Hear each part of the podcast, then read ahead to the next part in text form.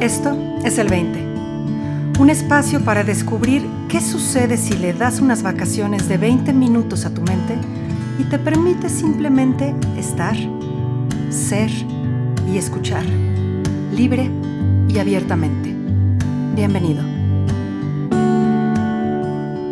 Buenos días, buenas tardes, buenas noches, bienvenidos. Yo soy Marina Galán. Esto es el 20 y el día de hoy la persona que viene a compartirnos es una persona a la que llevo profundamente en el corazón. Es mi amiga, es mi cómplice, es mi socia, es eh, mi, exploradora de cabecera. Con ustedes, la inigualable Laura Mesa. Hola, Lau, ¿cómo estás? Hola, Marina. Hola a todos. ¿Cómo te va? A mí de maravilla. Imagínate el placer de estar aquí contigo. Ay, no, qué delicia. Como siempre, disfruto mucho, mucho estas conversadas contigo. Qué rico. Gracias, Lau, igualmente, y seguro todos lo van a disfrutar muchísimo también. Cuéntanos, ¿qué 20 vas a compartir con nosotros? ¿Qué 20 vamos a explorar? Pues, ¿cómo les parece que he tenido en los últimos días muchas coaches y coaches hombres en los que sienten una gran diferencia de equidad en el género? Y explorando y explorando, hemos venido notando que solamente está en la mente de cada uno, o del hombre o de la mujer que así lo considera. A ver, dinos un poquito más sobre eso, Laura. Cuando una mujer se considera o se siente perteneciente al sexo débil, actúa en consecuencia piensa en consecuencia, hace todo para que su cerebro le muestre que tiene toda la razón, que es verdad. Y el universo permanentemente le dice, concedido, concedido, una y otra vez. Y se busca a todas las amigas que sientan lo mismo, que tengan también un marido, una pareja, un compañero, que se los demuestre y se los reitere todos los días para que sigan pensando que sí tienen la razón en esto. Y si fuera real, sucedería con todas las mujeres. Y no sucede así. Y así vamos creando culturas, generaciones, grupos, empresas, consolidando de alguna manera esa creencia y fortaleciendo esa creencia, formando de alguna manera esa realidad manifestándolo en la forma, aunque parte de un pensamiento. Ok. Fíjate que eh, justo hoy en la mañana estaba hablando con, con un colega que vive en el otro lado del mundo y estábamos hablando de las identidades culturales y de cómo nos afectan históricamente, políticamente, socialmente, etcétera. Me, llama la atención que justo ahorita estés trayendo este tema de la identidad grupal, o la identidad en género, o la identidad como dices, ¿no? El sexo débil, el sexo fuerte, el, el sexo que lidera, el sexo que sigue, etcétera. ¿Qué tipo de problemáticas ves que se liberan en tus clientes o ves que se liberan en general a través de, ir pudiendo pues resquebrajar, desmantelar esta identidad de la que vienes a hablarnos en particular, ¿no? De, de, que tiene que ver con el género. Yo creo que a todo nivel, la, la mujer es creadora, la mujer es reproductora, y no solamente la mujer, sino el femenino del hombre y de la mujer es creación, es reproducción, es amor, es dulzura. Eh, y a veces creemos incluso que la dulzura es debilidad. Todo lo contrario. Todo lo contrario. A veces para que un tornillito entre fácil, simplemente le pones miel o le pones aceite y se desliza fácilmente sobre la tuerca o sobre la superficie en la que lo quieres penetrar. Y de alguna manera lo mismo sucede con esto. Y entonces pensamos que la fortaleza está en la forma de, de, hablar fuerte, de poner el puño, de tener el músculo grueso y fuerte, de tener mayor peso. La fortaleza está en otras cosas. La fortaleza no necesariamente tiene que manifestarse en la forma de esas maneras. Se, puede manifestar la fortaleza desde el corazón, se puede manifestar la fortaleza desde el amor, se puede manifestar desde la claridad, desde la coherencia de lo que tú quieres, de lo que tú estás buscando, de, de agrupar en vez de separar, de derrumbar esos límites que cada uno se va poniendo creyéndose diferente y creyéndose aparte y creyéndose distante. Porque cuando tú pones unos límites, definitivamente el otro está buscando la manera o de penetrarlos a la fuerza o de montar unos límites mucho más fuertes para hacerse notar. Pero cuando tú no pones límites, el otro no necesita ponerlos. Miren simplemente en una conversación, cuando alguien empieza a subir la voz, al otro le provoca empezarla a subir. 100%, o sea, es inmediata la reacción. Entonces, si de alguna manera siempre estamos pensando que cada comunicación que nos está llegando es porque nos está afectando o señalando el, el sexo débil, estamos a la defensiva. Entonces, estamos siempre defendiéndonos de lo que no nos tenemos que defender cuando a mí me dicen alguna cosa que yo no sé, que yo sé y estoy, tengo la certeza de que no tiene nada que ver conmigo, no me hiere, no me duele. Pero cuando de alguna manera yo pienso que sí me puedo ver afectada, el dolorcito y la espinita empieza a quedar por ahí, empieza a molestar. Entonces, si yo estoy pensando o sintiendo que pertenezco de verdad al sexo débil, cualquier cosa que digan en el ambiente sea político, cultural, noticias, lo que sea, me lo voy a tomar personal y voy a estar obrando desde ahí, no de verdad desde la naturaleza y desde todo mi potencial y toda la fortaleza que desde mi femenino tengo. Entonces, yo creo que, que si lográramos entrar en nosotras y empezar de verdad a notar la fortaleza que tenemos en el equilibrio del femenino y el masculino y ver que lo que nos han dicho que es debilidad no lo es, sino que por el contrario es una gran fortaleza. Empezaríamos a notar las cosas de una manera completamente distinta.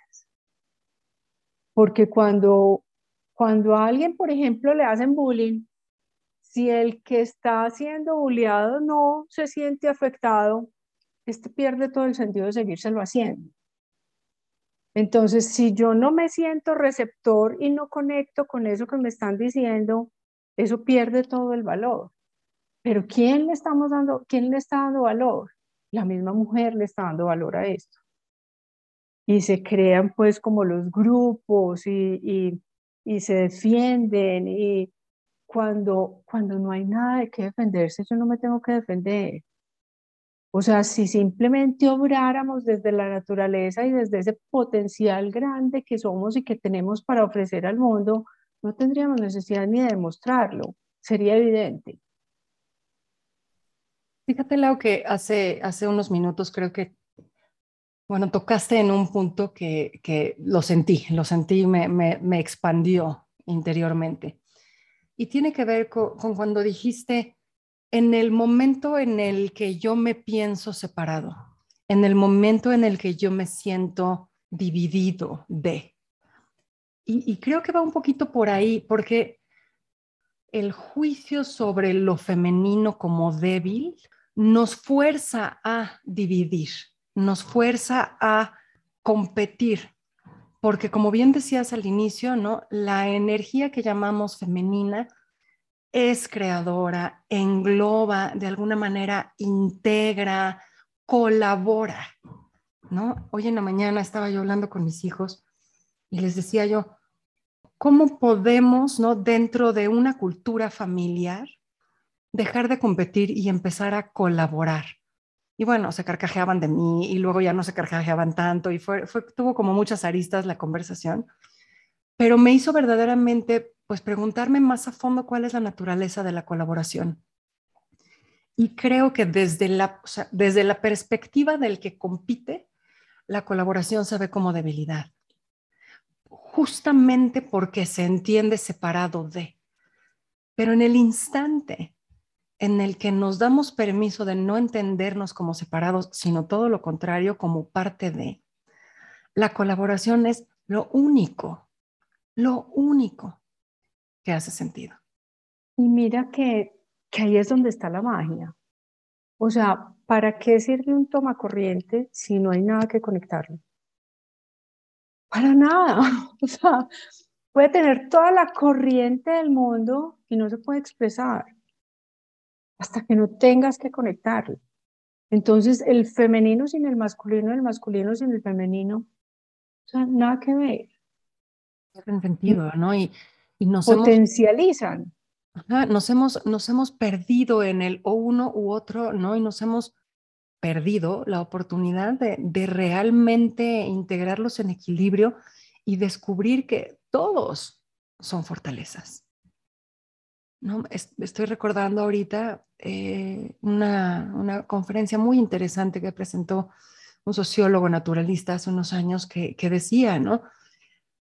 La manera en la que el mundo ha cambiado, la manera en la que la naturaleza ha cambiado hasta hoy, nos hace darnos cuenta, o sea, lo que ya sabemos, nos hace darnos cuenta que no era la competencia entre especies lo que hacía que una especie sobreviviera sobre otra, sino que las especies que lograban aprender a colaborar entre ellos y con otras especies eran las que aseguraban su permanencia en, la vida. Imagínate tú, Laura.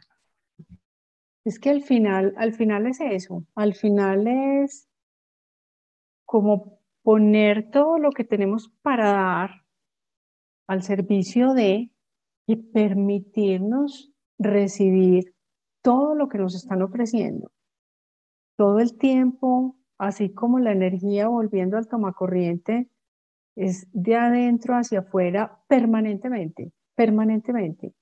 Y así fluimos nosotros y así fluye nuestra energía tanto femenina como masculina.